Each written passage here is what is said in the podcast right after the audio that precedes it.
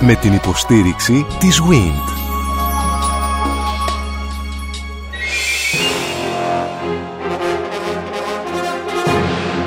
Γνωρίζοντας την ιστορία μας, Μικρασιατική καταστροφή. Ο ελληνισμός της Ανατολής. Μικρά Ασία, Καπαδοκία, Πόντος, Ανατολική Θράκη. Από το θρίαμβο των Βαλκανικών πολέμων στη Μικρασιατική καταστροφή.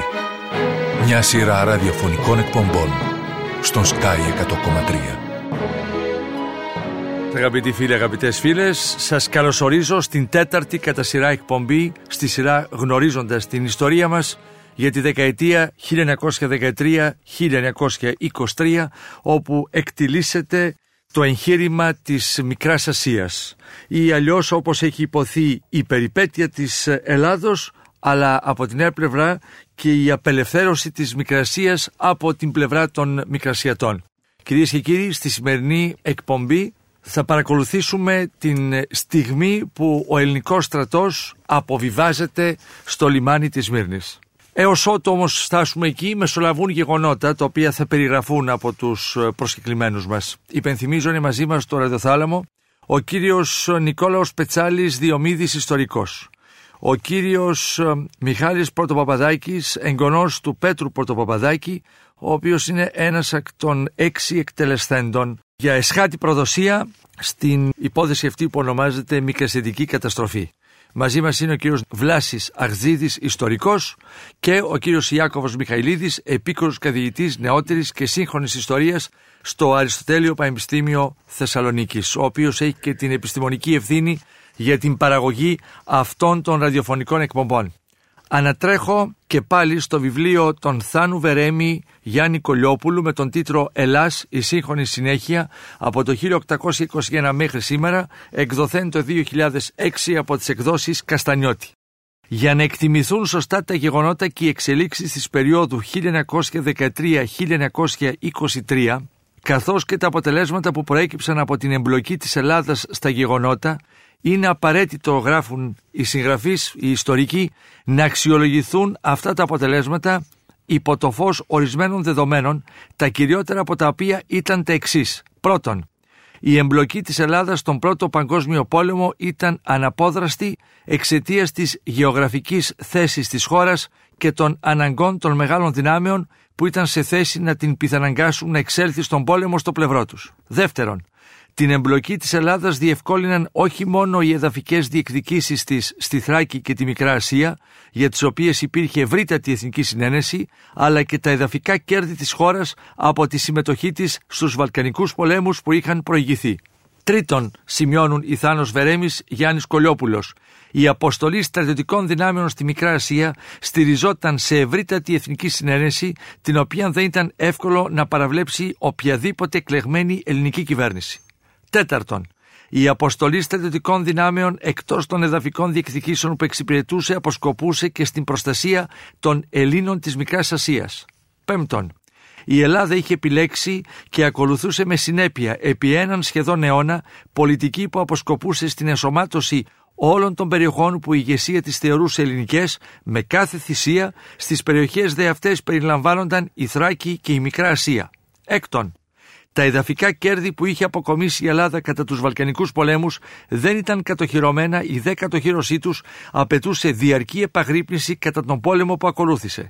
Έβδομον, η διατήρηση των κεκτημένων και η απόκτηση νέων εδαφών δεν ήταν τόσο προϊόν επιβράβευσης ή ευγνωμοσύνης για υπηρεσίες που είχαν παρασχεθεί όσο αποτέλεσμα υπολογισμού των προσδοκόμενων ωφελιών που μπορούσαν να έχουν οι νικήτριες μεγάλες δυνάμεις από την Ελλάδα ή τις γειτονικές χώρες. Ογδόν, ο πρώτος παγκόσμιος πόλεμος ήταν από τη σκοπιά της Ελλάδας και των γειτόνων της συνέχεια των Βαλκανικών πολέμων. Ένατον, οι συνθήκες του Πρώτου Παγκοσμίου Πολέμου αντανακλούσαν τον συσχετισμό ισχύως των συμβαλόμενων μερών.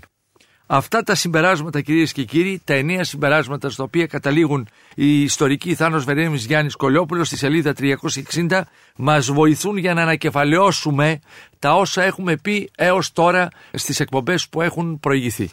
Θα ήθελα να δώσω το λόγο στον κύριο Πετσάλη για να αρχίσει να μας κάνει μια γρήγορη συνοπτική περιγραφή όσων των δυνατών φυσικά για αυτό το εξάμεινο που προηγείται από τη στιγμή της λήξεως του Πρώτου Παγκοσμίου Πολέμου έως ότου η Ελλάδα αποβιβάσει τα στατεύματά της στο λιμάνι της Μύρνης. Η όλη πορεία του Βενιζέλου προς την ε, τελική διεκδίκηση μιας περιοχής της Δυτικής Μικράς Ασίας ήταν αρκετά επίπονη. Σε κάποια φάση, στις αρχές του 17 προκειμένου να αναγνωριστεί η κυβέρνησή του από την Ιταλία, έφτασε στο σημείο να προτείνει στην Ιταλία παρέτηση της Ελλάδος από τις βλέψεις της σε όλη τη Μικρά Ασία. Ήταν κάτι το φοβερά τολμηρό, θα έδινε την πρωτοκαθεδρία σχεδόν ίσως και την κυριαρχία στην Ιταλία και θα έδινε οδηγίες για να υποστηριχθεί η Ιταλία. Βέβαια, ζήτησε και ορισμένα ανταλλάγματα τα οποία θα είχε στη Βόρειο Ήπειρο, στη Δυτική Θράκη και στα Δωδεκάνησα, αλλά είναι κάτι το οποίο θα του είχε δημιουργήσει πολύ σοβαρά προβλήματα εάν δεν το είχε απορρίψει πολύ επιπόλαια και υπεροπτικά ο περίφημος Βαρόνος Σίδνε Σονίνο, ο Υπουργός Εξωτερικών της Ιταλίας, ο οποίος δεν είχε καμία συμπάθεια και προσωπικά προς τον Βενιζέλο, ήρθε δε σε μεγάλες ρήξεις μαζί του σε όλη τη διάρκεια αυτή. Ε, το λέω αυτό διότι δείχνει πόσο δύσκολη ήταν. Δεν ήταν κάτι το αψήφιστο που πήγαμε άντε τυφλά μεγαλοειδεατικά να πάμε να φάμε την Τουρκία, να, να προσαρτήσουμε τη Σμύρνη.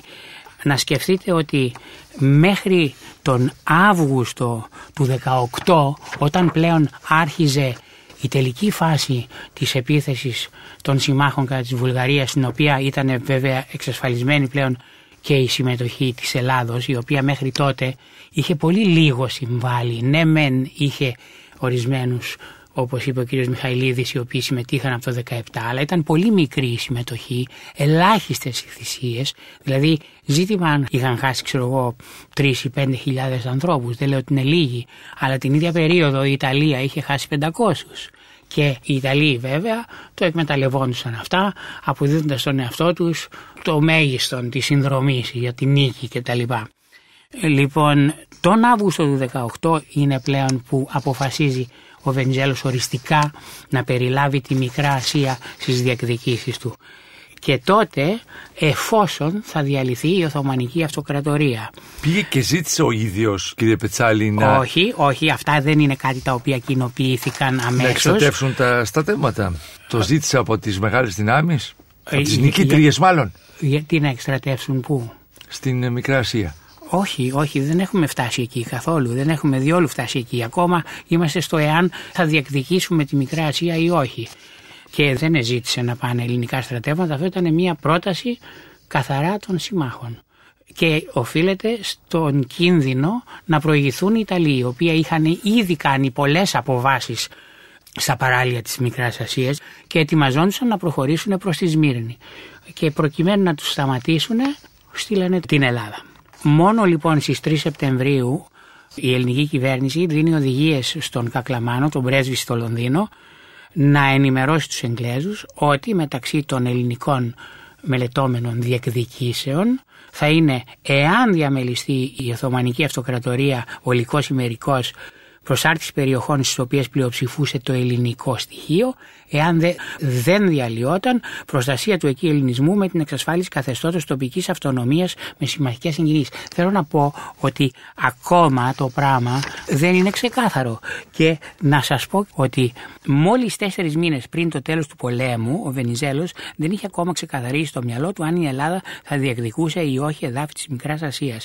Αυτό σχεδίαζε και έκλεινε ακόμα προς λύσεις που θα εξασφάλιζαν τη μελλοντική ασφάλεια και ευημερία του ημιγρασιατικού ελληνισμού άλλες από αυτή της κυριαρχικής προσάρτησης.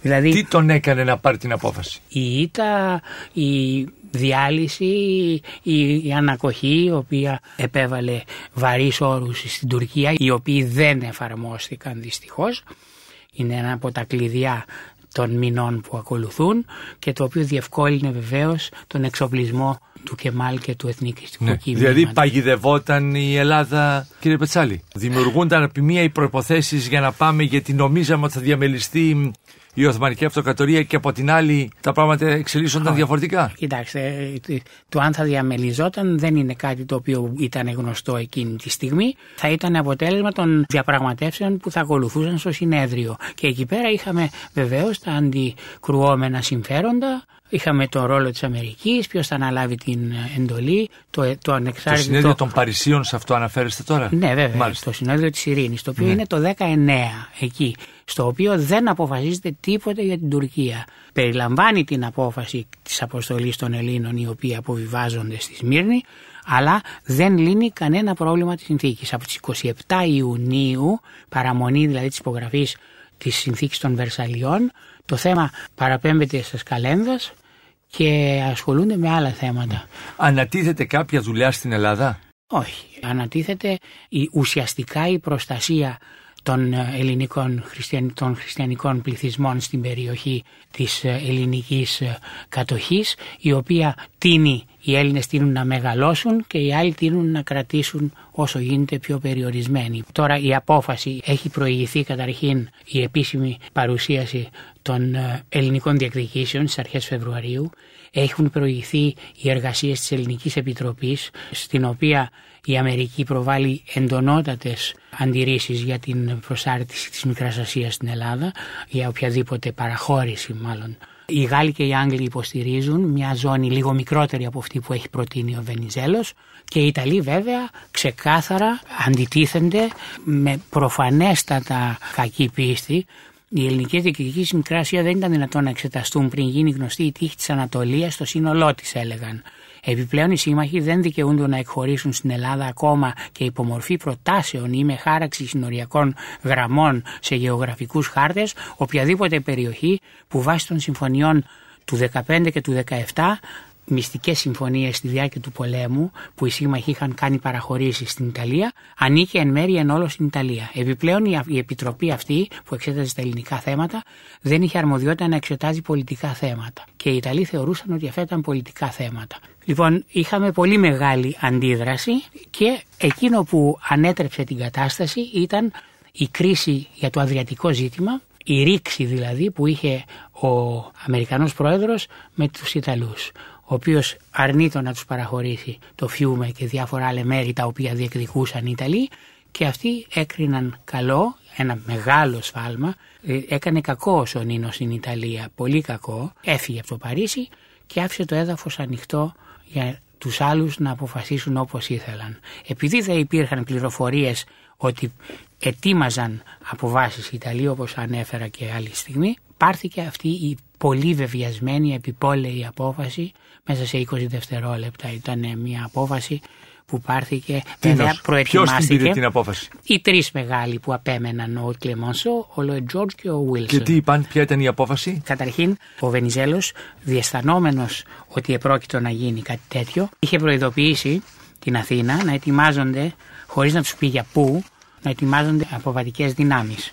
Έριχνε όπου μπορούσε, έριχνε λάδι στη φωτιά διαβιβάζοντας πληροφορίες οι οποίες διευκόλυναν τους τρεις μεγάλους να επιβάλλουν αυτό το πράγμα. Ιδίως τον Lloyd George με τον οποίο είχε μια πολύ στενή επαφή και υπάρχει ένα ντοκουμέντο που έχω βρει στο οποίο μοιάζει ότι του διαμήνυσε ο Lloyd George ότι θα προκαλούσε αυτήν την απόφαση με την πρώτη ευκαιρία, με πρώτη αφορμή θα προκαλούσε αυτήν την απόφαση στο, στους όριμους να δεχτούν Wilson ο οποίος ήταν φουριόζος κατά των Ιταλών και Κλεμονσό. Λοιπόν, στις 6 Μαου λοιπόν πίεσε τα πράγματα όντως ο Λόιτ Τζόρτζ, λέγοντας ότι ο Ορλάντο και ο Σονίνο ήταν καθοδόν να επιστρέψουν και να έπρεπε να προλάβουμε. Και μέσα σε 20 δευτερόλεπτα Επιμένω πάλι για τη Μικρά Ασία να μην αφήσουμε τους Ιταλούς να μας θέσουν ενώπιον τετελεσμένου γεγονότος. Η γνώμη μου είναι ότι πρέπει να πούμε στον κύριο Βεντζέλο να στείλει στρατεύματα στη Σμύρνη. Αυτοί λοιπόν λένε σε εμάς να στείλουμε στρατεύματα. Βεβαίως, ναι. εντολή προσωρινής, όχι οριστικής, κατοχής και προστασίας. Ο Βεντζέλο πόση ώρα χρειάστηκε να το ξανασκεφτεί το πράγμα, ε, ε, ε κύριε Πετσάλη, απάντησε και εκείνος στα 20 δευτερόλεπτα; Κοιτάξτε, όταν του το ανακοίνωσαν μετά, αν θέλατε να σας διαβάσω κάτι το πραγματικά ωραίο, το περιέγραψε αυτό ο, ο γραμματεύς του, ο, ο κλέαρχος Μαρκαντονάκης, ο πιστός γραμματεύς του.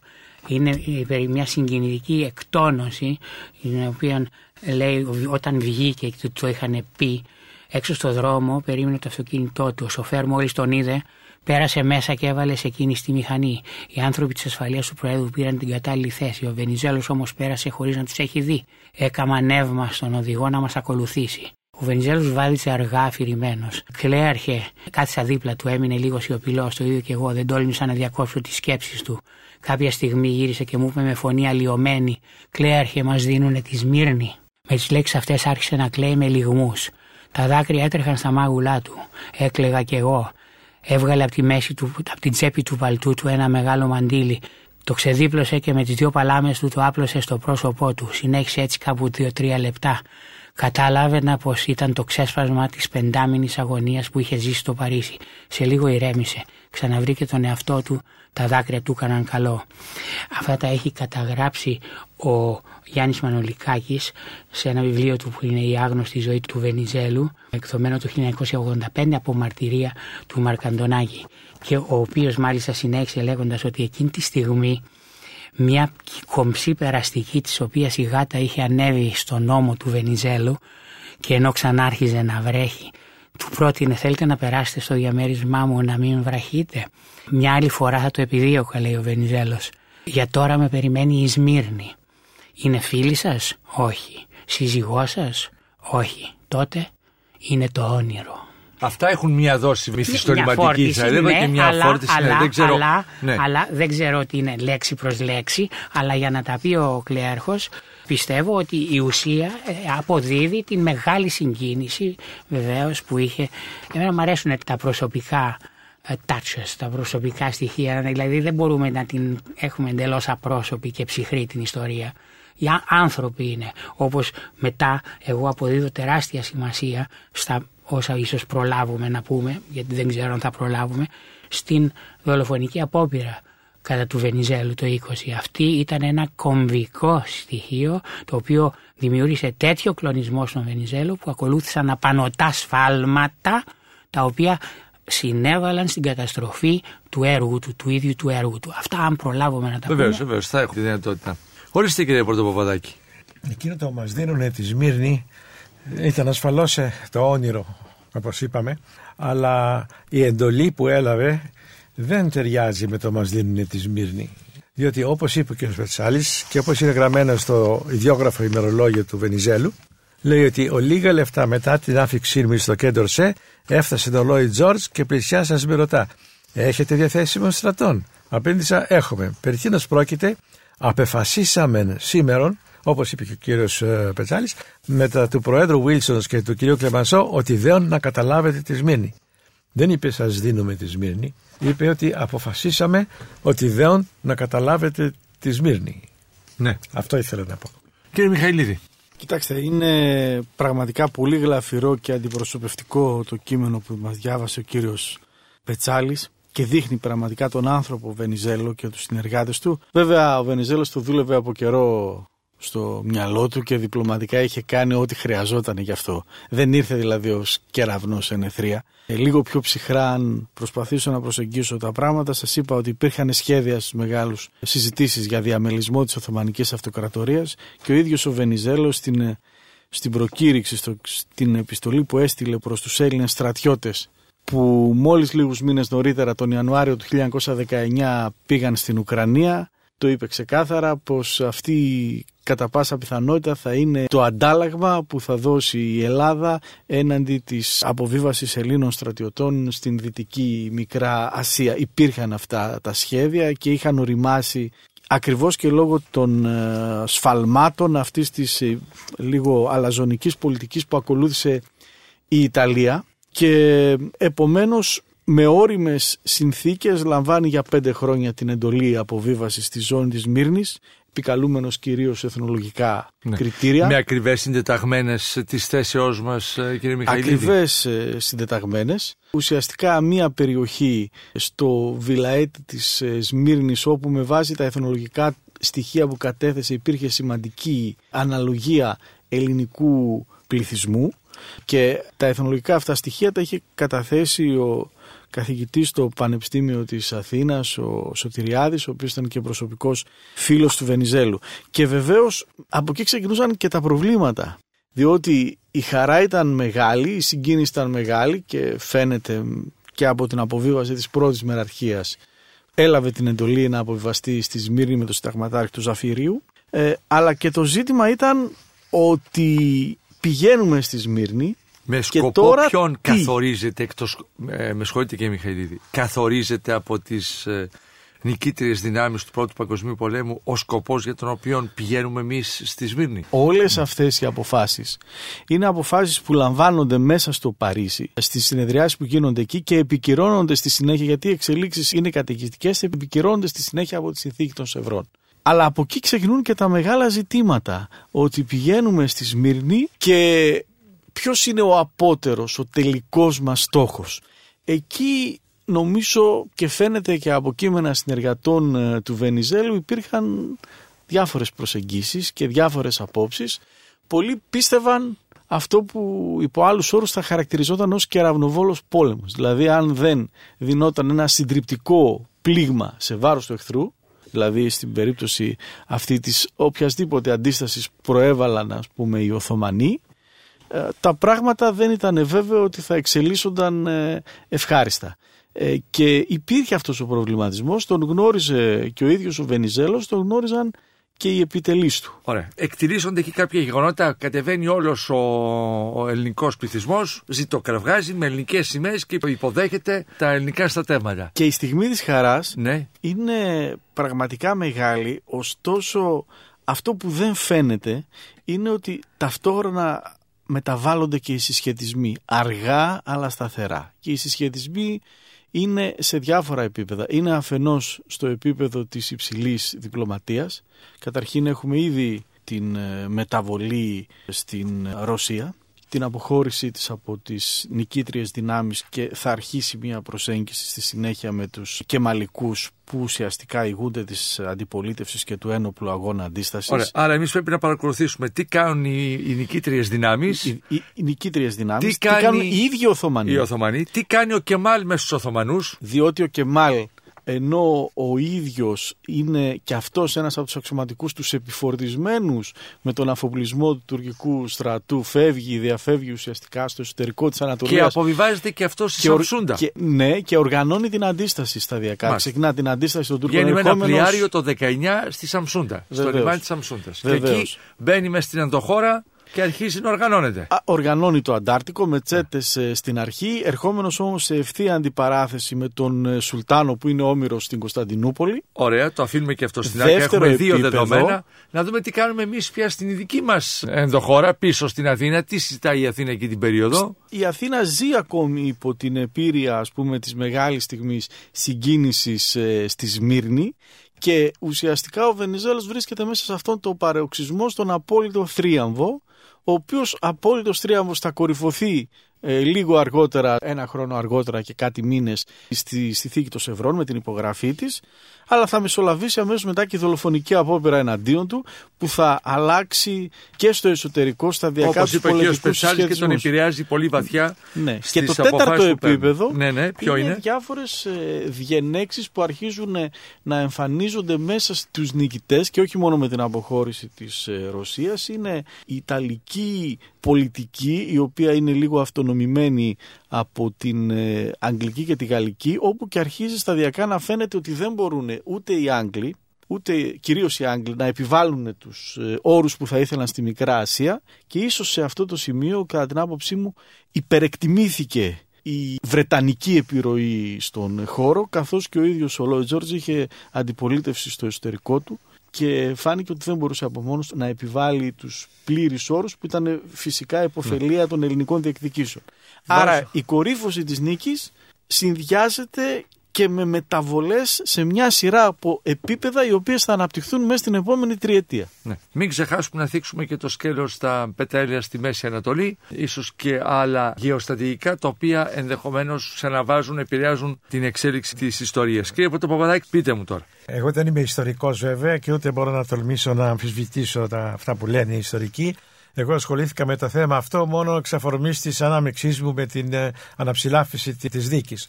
Ακούω για την συνθήκη των Σευρών και από όσα έχω διαβάσει και έχω ακούσει δεν έπρεπε καν να αναφέρεται αυτή η συνθήκη. Τη στιγμή που δεν ίσχυσε ποτέ και δεν είχε καμία επιρροή. Το γεγονός ότι αποφασίστηκαμε στη Σμύρνη και ότι η συνθήκη των Σευρών προέβλεπε ότι θα έχουμε τούτο και εκείνο και το άλλο είναι λόγια του αέρα από ό,τι έχω καταλάβει. Η εντολή είναι καθαρή. Αποφασίσαμε να καταλάβετε τη Σμύρνη και τίποτα άλλο. Καμία περαιτέρω υποχρέωση ή αναγνώριση προς την Ελλάδα. Να το δεν ξέρω, θέλετε να απαντήσετε, θέλετε να αντικρούσετε Ναι, αυτά που λέει ο κ. είμαστε Πολύ Πρωτοπαπαδάκης; τυχεροί που έχουμε τον κύριο Πρωτοπαπαδάκη, γιατί Ναι. μας φέρνει ξανά στο προσκήνιο εκείνη την λογική που μας οδήγησε στην καταστροφή. Ζούμε μια, ένα μετέχμιο ιστορικό. Έχει ιτηθεί μια αυτοκρατορία. Για πρώτη φορά οι μεγάλες δυνάμεις έχουν αποφασίσει γνησίως και ειλικρινώς την αποδιάλυσή της. Ο ελληνισμός έχει πολύ μεγάλα συμφέροντα στην περιοχή αυτή, τόσο γεωπολιτικά και για το ίδιο το κρατήδιο, όσο όμως και γιατί υπάρχουν εκτεταμένοι ελληνικοί πληθυσμοί και πάνω απ' όλα γιατί διαμορφώνονται εθνικά κράτη. Ο ελληνισμός στον χώρο γενικά της ε, Οθωμανικής Αυτοκρατορίας που αποχωρεί είναι της τάξης του 18 με 20% και από τη στιγμή που διαλύεται το κοινό σπίτι του αντιστοιχεί ένα πολύ μεγάλο κομμάτι αυτού του εδάφους. Η Ελλάδα έτυχε να έχει τη μοίρα του ανεξάρτητου κράτους γιατί ακριβώς ο σύνολος ελληνισμός ιστορικά ευνόησε αυτή τη διαδικασία και πολέμησε για αυτή τη διαδικασία και χρηματοδότησε αυτή τη διαδικασία. Ήρθε λοιπόν η ώρα η Ελλάδα και σε ηθικό επίπεδο να ανταποδώσει αυτά τα χρέη. Η Ελλάδα όμως δεν μπορούσε να ανταποδώσει αυτά τα χρέη. Τώρα όσον αφορά τη Σμύρνη. Η Σμύρνη εκείνη την εποχή ήταν ένα κοσμοπολίτικο ελληνικό κέντρο με πολύ μεγάλη βιομηχανική ανάπτυξη, πολύ ισχυρότερης υπόστασης από ότι η Αθήνα, η οποία δομήθηκε εκ του μηδενός ως πρωτεύουσα ενός προβληματικού εθνικού κράτους. Είχε τότε 270.000 κατοίκους τη μέρα της εισβολής, από τους οποίους 140.000 ήταν Έλληνες, 80.000 μουσουλμάνοι, πολυεθνωτικοί μουσουλμάνοι, 15.000 Λεβαντίνοι, 12.000 Αρμένοι και κάποιες λίγες χιλιάδες Εβραίοι. Και από τα 5.308 εργοστάσια και εργαστήρια, που ελάχιστα εξ αυτών υπήρχαν στην Ελλάδα, τα 4.008 ήταν ελληνικά. Δηλαδή η Σμύρνη δεν ήταν μια απόμακρη υπερπόντια περιοχή όπου οι Έλληνες γενικά σύρθηκαν από τις μεγάλες δυνάμεις δεν ήταν δηλαδή υπερπόντια περιοχή όπως επαναλαμβάνεται κατά κόρον στη λογική των φιλομοναρχικών. Δεν ήταν Απικία. απικία, δεν ήταν Βιετνάμ ούτε Διεμπιανφού όπου είναι τραγικό το ότι αυτό το επιχείρημα ακούγεται 90 χρόνια μετά. Ήταν μια περιοχή όπως ακριβώς κάποτε ήταν η Τρίπολη ή η Θεσσαλονίκη ή η Λάρισα. Εξάλλου η απόσταση Αθήνας ε, Σμύρνης είναι όσο είναι η Αθήνα με τη Λάρισα για να καταλαβαίνουμε και για τα γεωγραφικά μεγέθη. Είναι ένα δύσκολο τοπίο. Η Ελλάδα βρίσκεται στους νικητές, κάθε στο τραπέζι που μοιράζει τα ημάτια των ηττημένων. Καλός ή κακός, έτσι γίνεται πάντα μέσα στην ανθρώπινη ιστορία. Οι αντιθέσεις στους νικητές είναι πάρα πολύ μεγάλες. Ο Ιταλικός υπεριαλισμό επιδιώκει να αποκτήσει κυριαρχικό ρόλο στην Ανατολική Μεσόγειο και εξ αρχής υπονομεύει την οποιαδήποτε γεωπολιτική ανάπτυξη και αναβάθμιση της Ελλάδας. Ή, όπως είπε ο κ. Μιχαηλίδης, οι αγγλογαλλικές σχέσεις αρχίζουν να διαταράσσονται γιατί είναι άλλα τα γαλλικά συμφέροντα, άλλα τα βρετανικά συμφέροντα. Η Ρωσία έχει μετατραπεί πλέον σε μια Σοβιετική Ένωση, έχει αποστασιοποιηθεί. Είναι ένα πολύ δύσκολο τοπίο, σε ένα όμως χώρο όπου οι Έλληνες πρέπει να παίξουν πάρα πολύ έξυπνα το πολιτικό και το στρατιωτικό παιχνίδι. Όλο λοιπόν το πρόβλημα έγκυται στο πόσο καλά μπόρεσαν οι Έλληνες να κινηθούν ελισσόμενοι σε αυτό το πολύ δύσκολο τοπίο Να συνδυάσουν το πολιτικό σκέλος με το με στρατιωτικό. το στρατιωτικό σκέλος και να αποκτήσουν μια συνέπεια στους στρατηγικούς οραματισμούς. Ο λεγόμενος διχασμός, αυτό δηλαδή που δημιουργήθηκε στη μικρά πληνέντιμο Ελλάδα, ουσιαστικά οδήγησε στη δημιουργία δύο διαφορετικών κόσμων που είχαν διαφορετικές στρατηγικές αντιλήψεις. Η Σμύρνη για τον Βενιζέλο ήταν κομμάτι ενός αλήτρου του ελληνισμού και γι' αυτό καταβάλει πολύ μεγάλη προσπάθεια για να διασφαλίσει εκτός από τον ελληνισμό και την ίδια την υπόσταση την κρατική της Ελλάδας. Παίρνει τον έλεγχο του Αιγαίου, είναι κλασικός ο νόμος. Η Σμύρνη έπρεπε πάση θυσία να έρθει στην Ελλάδα από τη στιγμή που η Ελλάδα ήθελε να ελέγξει το Αιγαίο. Αν δεν ήθελε να ελέγξει το Αιγαίο, φυσικά δεν υπήρχε κανένας λόγος να ασχοληθεί με τη Σμύρνη. Πόσο μάλλον που εκεί υπήρχε και ένας ακμαίος ελληνισμός. Αντιθέτως, το όρομα των μοναρχικών ήταν μικρά πλέτιμο Ελλάς, αυτό με το οποίο πολιτεύτηκαν την προεκλογική περίοδο. Δηλαδή, σε μεγάλο βαθμό, εκτός από τις μεγάλες και εκπληκτικές αυτές λεπτομέρειες που μας παρουσιάζει ο κύριος Πετσάλης, υπάρχει μια γενική φιλοσοφία του πώς αντιμετωπίζουμε όλο αυτό το ζήτημα που τότε εμφανίστηκε. Εκεί είναι η μεγάλη διαφορά που υπήρξε τότε και συνεχίζει να υπάρχει και σήμερα με διάφορες μορφές που συναντούμε καθημερινά. Διαβάζοντας τα αρχεία, κύριε Πρωτοπαπαδάκη, εσείς τι συναντάτε πάνω σε αυτήν την αντίληψη, δηλαδή αυτήν του περιορισμού μέσα σε μια ελλαδική επικράτεια χωρίς αυτούς τους ορίζοντες; Φοβούμαι ότι δεν είναι πλήρες το θέμα. Πρώτα απ' όλα, ο κ. Σακτζήτη δεν απάντησε στο θέμα της συνθήκης των Σευρών. Ναι, το Είχε οποίο καμιά νομίζω ότι σχέση. είναι εξωφρενικό να το λέτε ότι δεν υπήρξε η συνθήκη των Σευρών. Υπήρξε, αλλά Επιτρέψτε δεν, μου. δεν την ανεγνώρισε κανένας. Δεν την ανεγνώρισα. Δεν θα πει ότι δεν υπήρξε. Ε, άρα και είναι δεν- σαν να μην υπήρχε. Α, έτσι. Όπως νομίζετε. Έτσι καταλαβαίνω. Το πρόβλημα με την Ελλάδα ήταν να μπορέσει να υλοποιήσει τη συνθήκη των Σευρών. Με τη συνθήκη των Σευρών κατάφερε να αποκτήσει εκείνο το διπλωματικό και νομικό πλεονέκτημα ώστε να την υλοποιήσει. Ήταν στο χέρι των Ελλήνων. Τους Έλληνες αφορούσε η υλοποίηση της συνθήκη των Σευρών. Όταν ξεκίνησαν την Επανάσταση του 1821 ήταν σε πολύ δυσμενέστερη θέση οι Έλληνες, κύριε Πρωτοπαπαδάκη. Και όμως αγωνίστηκαν. Δηλαδή, το μικρασιατικό εγχείρημα ήταν η ολοκλήρωση του 1821, όσο και αν δεν θέλουμε να το δούμε έτσι και το προσπαθούμε να το μειώσουμε και να το εξοβελήσουμε από την προβληματική μας. Ήταν το μεγάλο στίχημα για μια Ελλάδα του μέλλοντος, που θα ήταν μια ισοδύναμη χώρα με τις μεσαίες χώρες της Ευρώπης που θα έπαιζε καθοριστικό ρόλο στην Ανατολική Μεσόγειο. Εκεί παίζονταν το στίχημα της μελλοντικής Ελλάδας μπορούσαν να είχαν συναντήληψη για αυτή τη μελλοντική Ελλάδα οι δύο τότε πρωταγωνιστές, Βενιζελική και Μοναρχική. Αν μπορούσαν, θα είχαν καταφέρει πολύ περισσότερα πράγματα, γιατί όπως θα δούμε στη συνέχεια βεβαίως και ίσως στην επόμενη εκπομπή, ακόμα και την τελευταία στιγμή που κατανικά ο Κεμάλ τον ελληνικό στρατό, ο ελληνικός στρατός είναι πολύ αριθμότερος και καλύτερα εξοπλισμένος. Έχουμε πάρα πολλές μαρτυρίες το πώς το αξιόμαχο κατέπεσε, ποια ήταν τα ιστορικά λάθη που έκανε η ελληνική πλευρά, πώς ήταν ένα. Τέλος πάντων, θα τα πούμε όμως στη συνέχεια. κάτι άλλο να, να συζητήσω με τον κύριο Πρωτοπαπαδάκη. Να δεχτώ ότι ας πούμε αυτό που λέτε τον ισχυρισμό περί της συνθήκης των Σευρών, αλλά εν πάση περιπτώσει πηγαίνουμε εκεί. Όταν λοιπόν χάνει τις εκλογές το 1920 ο Βενιζέλος και έρχεται το αντίπαλο κόμμα, γιατί δεν μένει στη Σμήνη και έχει ήδη προχωρήσει και προχωρεί προς τα κάτω; Δηλαδή βλέπω ότι αν ένα λάθος γίνει την πρώτη φορά, διπλώνει το λάθος από την άλλη παράταξη. Ναι, στο τέλος του ημερολογίου του Βενιζέλος, που καλύπτει μόνο 15 μέρες, μετά σταμάτησε να το γράφει, λέει ότι συζητήσαμε, λέει, με τον Λόιτζορ η τελευταία λέξη του ημερολογίου είναι κατά τη συνεδρίαση αυτήν, είναι κάπου εκεί τις τελευταίες μέρες, σε ποια ημερομηνία, 18 του μηνός Κυριακή του Μαΐου, ε, του έτους; 1919. 19, ναι, μάλιστα.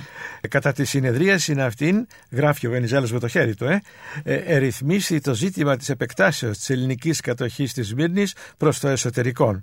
Συμφώνως προς το υπαρρύθι ναι. τη ίδια ημέρας Αυτό σημαίνει ότι δέσμευε με αυτήν, την απο... με αυτήν την υπογραφή ο Βενιζέλος και την επόμενη κυβέρνηση. Τη δέσμευε; Δεν... Όχι, γιατί αυτό ε, θέλω να πω ότι θα μπορούσε η επόμενη κυβέρνηση να πει κύριε και αν ακόμη να καταγγελθεί ο Βενιζέλος ότι μας δέσμευσε, αλλά εμείς είμαστε πιο μυαλωμένοι και δεν φεύγουμε να τρέχουμε μέσα στο σαγκάριο να ψάχνουμε τον Τούρκο. ορίστε κύριε Χαζίδη. Το λέω ως προς την ακολουθία των γεγονότων βέβαια. Ναι. Το συγκεκριμένο αφορά την επέκταση της ελληνικής ε, ζώνης κατοχής προς την ε, Μαγνησία και προς την ε, Φιλαδέλφια. Δεν αφορά την επέμβαση μέχρι την Άγκυρα, άσχετα αν αυτό στρατηγικά εκείνη την εποχή, πολύ πριν συγκροτηθεί ο Κεμάλ, ήταν ένα πολύ, θα ήταν ένα πολύ αποτελεσματικό μέτρο ώστε εγκαίρως να κατασταλεί το κεμαλικό εθνικιστικό κίνημα που εκείνη τη στιγμή ενοχλούσε και τους ε, νικητές του Πρώτου Παγκοσμίου Πολέμου. Ήθελα να πω, να απευθυνόμενο στον κύριο Πρωτοπαπαδάκη, ναι. ο οποίος λέει αυτό το υπερπαράδοξο ότι δεν υπήρξε συνθήκη των Ευρών, εν διάστη περιπτώσει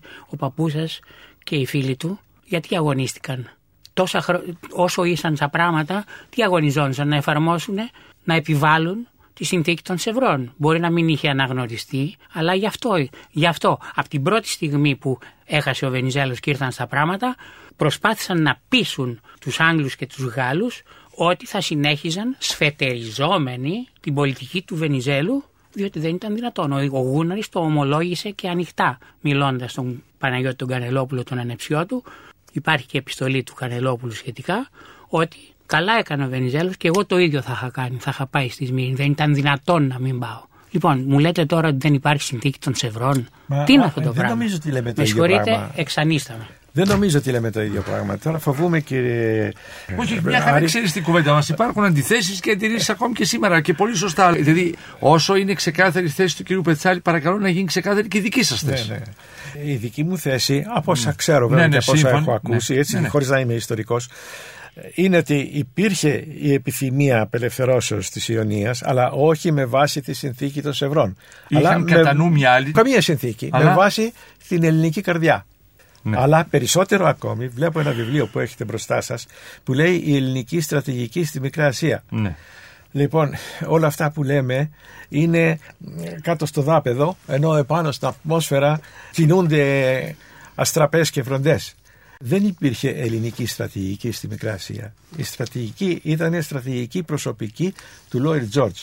Και υπάρχει μια συνέντευξη στο Times της Νέας Υόρκης όπου λέει, ο, νομίζω ότι είναι ο διευθυντής του γραφείου του Γούνταρ ή κάτι τέτοιο, ότι δύο φορές την ημέρα λέει, επικοινωνούσε μαζί μας ο Λόι Τζόρτζ για να μάθει και να δώσει εντολές για τη συνέχιση Δηλαδή της κατήφθηνε, εκστρατείας. κατήφθηνε Ναι. τις κινήσεις του στρατεύματος, λέτε. Ναι. Και ο- Άρα εδώ συνεπώς έχουμε... Αυτά είναι παραλογισμοί. Ο ε. Σερ- Μη- Μπάζιλ μισό λεπτό, Τόμψον. μισό λεπτό. Να τον ακούσουμε κύριε Πετσάλη και θα κρίνουν οι τρίτοι. Απλώς θέλω να καταλάβω Ναι. τι θέλει να πει ο κύριος Πρωτοπαπαδάκης. Ότι δηλαδή ο ελληνικός στρατός ήταν υποχείριο των Βρετανών δηλαδή. Τόσο επί Βενιζέλου όσο, Όσο και, και επί στις Γούναρη δύο κλπ. περιπτώσεις. Ναι. Μάλιστα, Και αυτό. να, να Ναι. προχωρήσω όμως ότι Ναι.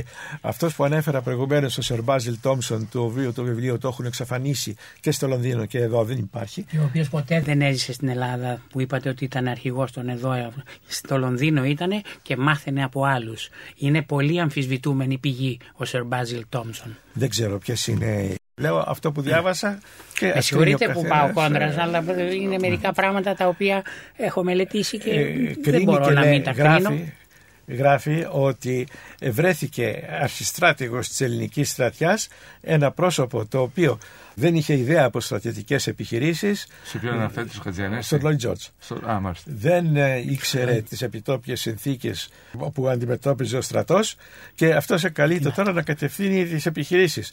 Το αποτέλεσμα βέβαια ήταν η καταστροφή.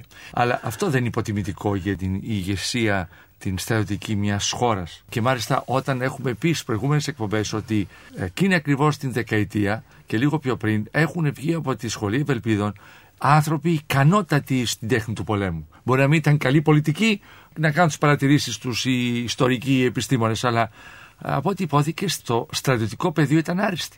Μπορεί να ήταν υποτιμητικό, αλλά απέναντι παράδειγμα, ας πούμε, τον ε, ε, Κροκιδά. Ο Κροκιδάς, α, για όσους δεν γνωρίζουν, ήταν ο πρωθυπουργός που διόρισε η Επανάσταση του Σεπτεμβρίου του 22. Λοιπόν, όταν ο Κροκιδάς, έχω διαβάσει, έμαθε ότι πρόκειται να γίνει η εκτέλεση των 6, παρετήθηκε και είπε «Εγώ με τους Άγγλους δεν τα βάζω». Ναι. Αν είναι αλήθεια αυτή η κουβέντα, δείχνει γενικά την υποταγή. Και ξέρουμε και κάτι άλλο, ότι ο Βενιζέλος, έχω διαβάσει, πέθανε εντός εισαγωγικών όταν σταμάτησε να είναι υποχείριο των Άγγλων. Και όσοι ηγέτες πήγαν κόντρα στις μεγάλες δυνάμεις, όχι μόνο τις πολιτικές και τις οικονομικές, έχουν χάσει τη ζωή τους. Ναι. Υπάρχει ένα κενό σε αυτό που λέτε κύριε Πρωτοπαπαδάκη και θα το κλείσουμε εδώ σε αυτή τη στιγμή γιατί δεν κάνουμε και την αξιολόγηση. Και το κενό είναι το εξής. Θα μπορούσε η ηγεσία, η φιλομοναρχική να πει κύριοι γυρίζουμε πίσω. Να, να πω κάτι; Παρακαλώ βεβαίως ναι. Το μόνο Ναι. που θέλω να πω είναι ότι ένα γράμμα του Γούναρη που έγραφε προς τους Άγγλους ότι δεν έχουμε πια λεφτά, δεν έχουμε τίποτα, δεν μπορούμε να προχωρήσουμε και πρέπει να φύγουμε. Το ε, δημοσίευσα στο διαδίκτυο και μου απάντησαν οι Μικρασιάτες, ώστε ήθελε να φύγει ο προδότης, ακούσει εκεί να μας εγκαταλείψει. Είναι η, η άποψη της άλλης πλευράς. Δικαία και αυτή. Εδώ στο βιβλίο που έχω του κυρίου Διονύσιου Τσιριγότη με τον τίτλο «Η ελληνική στρατηγική στη Μικρά Ασία 1919-1922» στη σειρά σύγχρονη ελληνική ιστορία και εξωτερική πολιτική που προλογίζει ο Γιώργος Κοντογιώργης από τις εκδόσεις Ποιότητα που μου ενεχείρισε ο κύριος Μιχαηλίδης διαβάζω.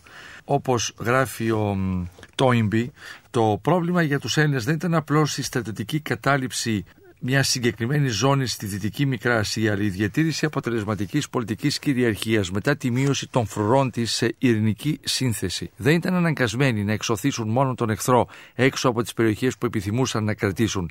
Έπρεπε να βρουν αμυντικές θέσεις τέτοιες που να αδιαφορούν για συνεχείς πολεμικές συγκρούσεις στα σύνορα είτε να κάμψουν την βούληση και τη δύναμη του εχθρού να συνεχίσει τον πόλεμο τόσο απόλυτα που να ήταν έτοιμος να δεχθεί ικανοποιητικούς όρους ειρήνης και να τους στηρίσει για μια ακαθόριστη χρονική περίοδο ανεξάρτητα από τη δική του δύναμη ή την κατάσταση των αμυντικών θέσεων στη Μικρά Ασία. Η πρώτη εναλλακτική λύση ήταν αυτή μιας γεωγραφικής μεθορίου όπου η ορεινή μεθόριος της Βρετανικής Ινδίας ή η μεθόριος της Ερήμου που εξασφάλιζαν οι Γάλλοι στη Συρία και στην Αλγερία. Η δεύτερη ήταν ένα χτύπημα τελειωτικό όπως αυτό που κατάφεραν τα συμμαχικά στατεύματα στο δυτικό μέτωπο το Θέρος και το φθινόπωρο του 1918.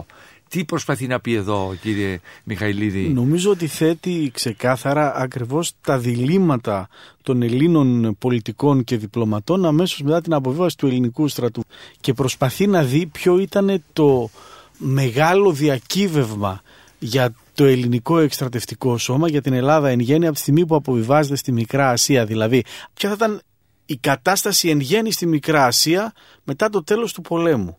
Και αυτό το πράγμα θα μπορούσε να εξασφαλιστεί μόνο με την επιβολή στους Τούρκους των ε, συνθήκων ειρήνης. Ναι. Γι' αυτό και υποστηρίζει ο Τόιμπι και υπάρχει και ο ευρύτερος προβληματισμός ότι θα έπρεπε με κάποιο τρόπο να επιβληθούν οι όροι στους Οθωμανούς, οι οποίοι όμως Οθωμανοί ευρισκόμενοι σε έναν εμφύλιο πόλεμο, έχοντας έναν ουσιαστικά εξουδετερωμένο σουλτάνο στην Κωνσταντινούπολη, ο οποίος είχε χάσει τον έλεγχο και από την άλλη ένα αντάρτικο κίνημα που οργανώνεται και πραγματοποιεί σταδιακά τα δικά του συνέδρια μέσα στο εσωτερικό της ε, Μικράς Ασίας απορρίπτοντας όλους τους όρους που έχουν υπογραφεί και ταυτόχρονα εκμεταλλευόμενο τις διαμάχες και την αλλαγή των ισορροπιών στο εσωτερικό των μεγάλων δυνάμεων. Εκεί λοιπόν θα μπορούσε η ελληνική παρουσία να αποκτήσει ένα μόνιμο χαρακτήρα ή να επιβληθούν με απόλυτο τρόπο στους κεμαλικούς που αντιστέκονταν οι όροι της συνθήκης ή να τους δινόταν ένα συντριπτικό τελειωτικό χτύπημα. Άρα είχαμε ή να πείσουμε τις ε, νικήτριες δυνάμεις, μεγάλες δυνάμεις που μας είχαν αναθέσει την εντολή για την παρουσία μας στην Μικρά Ασία και για την προστασία του ελληνικού πληθυσμού, να τους πούμε να επιβάλλουν τους όρους της συνθήκη Σευρών που ποτέ δεν ε, τις επέβαλαν στην Τουρκία, είτε εμείς οι ίδιοι να κάνουμε στρατιωτική νίκη για να τελειώνουμε τους Τούρκους. Καλά, το εξηγώ ως τώρα, δηλαδή θα ήθελα να κατανοούν οι ακροατές μας Έτσι είναι ακριβώς. τι έπρεπε να κάνουμε εμείς εκεί. Πριν πάμε στο αν πήγαμε καλώς πιο βαθιά ή έπρεπε να γυρίσουμε Αυτό είναι νωρίτερα το ζήτημα. πίσω. Τώρα είμαστε είναι το μεγάλο ακόμη ζήτημα. στην πρώτη φάση της Αλλά παρουσίας αυτό- μας στη Μικρά Ασία. Αλλά αυτό διατρέχει όλη τη μικρασιατική εκστρατεία. Γιατί όσο δεν γίνεται στην αρχή,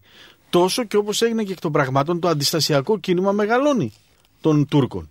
Αυτό ή θα έπρεπε να επιβληθεί με έναν τρόπο ξεκάθαρο. Ή εμείς έπρεπε να κάνουμε την επίθεση πολύ Η νωρίτερα. ακαρία, ναι, και εμείς την επιχειρούσαμε στη συνέχεια, γιατί η πραγματικότητα είναι ότι η ελληνική στρατιωτική αποστολή στη Σμύρνη δεν αμφισβητήθηκε ούτε μετά τις εκλογές του Νοεμβρίου του 1920.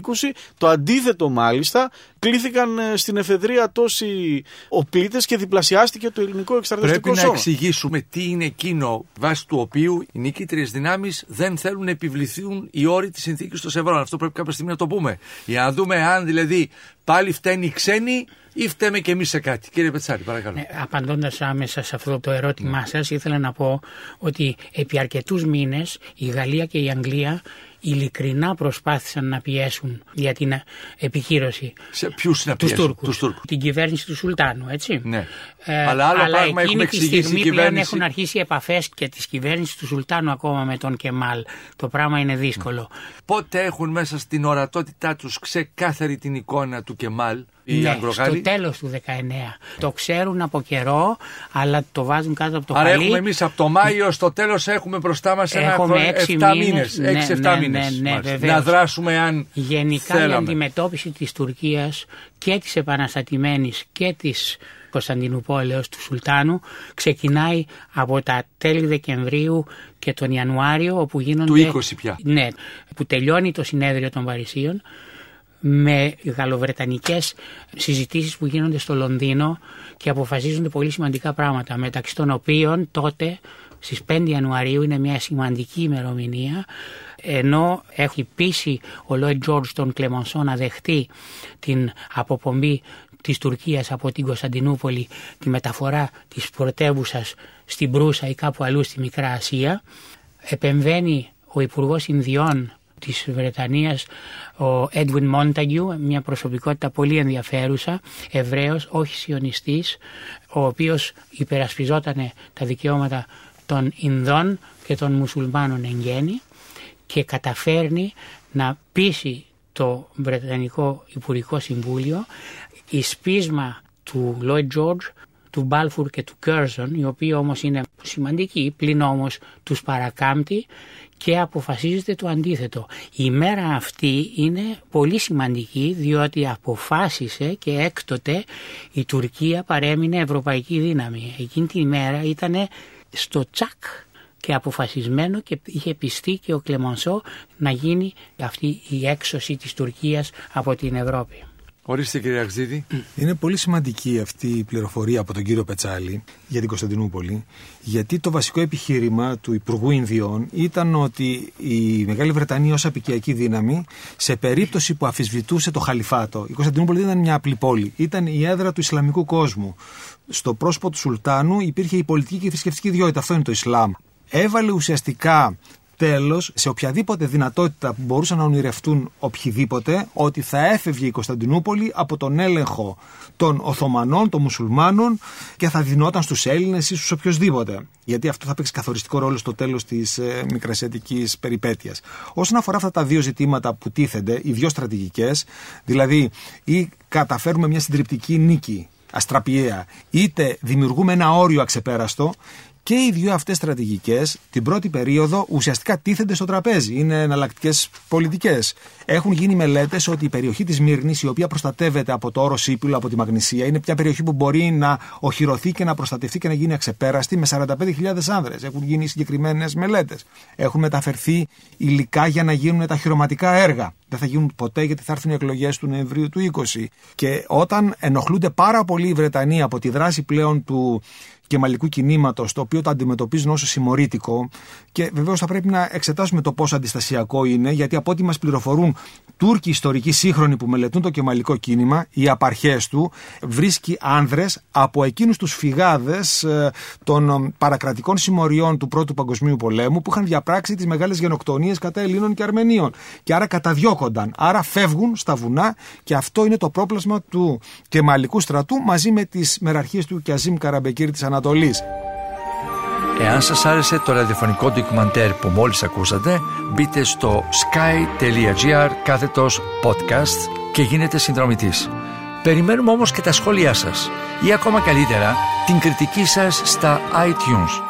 Η δική σας κριτική στα iTunes θα βοηθήσει και άλλους Έλληνες σε όλο τον κόσμο να ανακαλύψουν τα νέα podcasts του Sky και να γνωρίσουν την ιστορία μας. Κυρίες και κύριοι, γεια σας.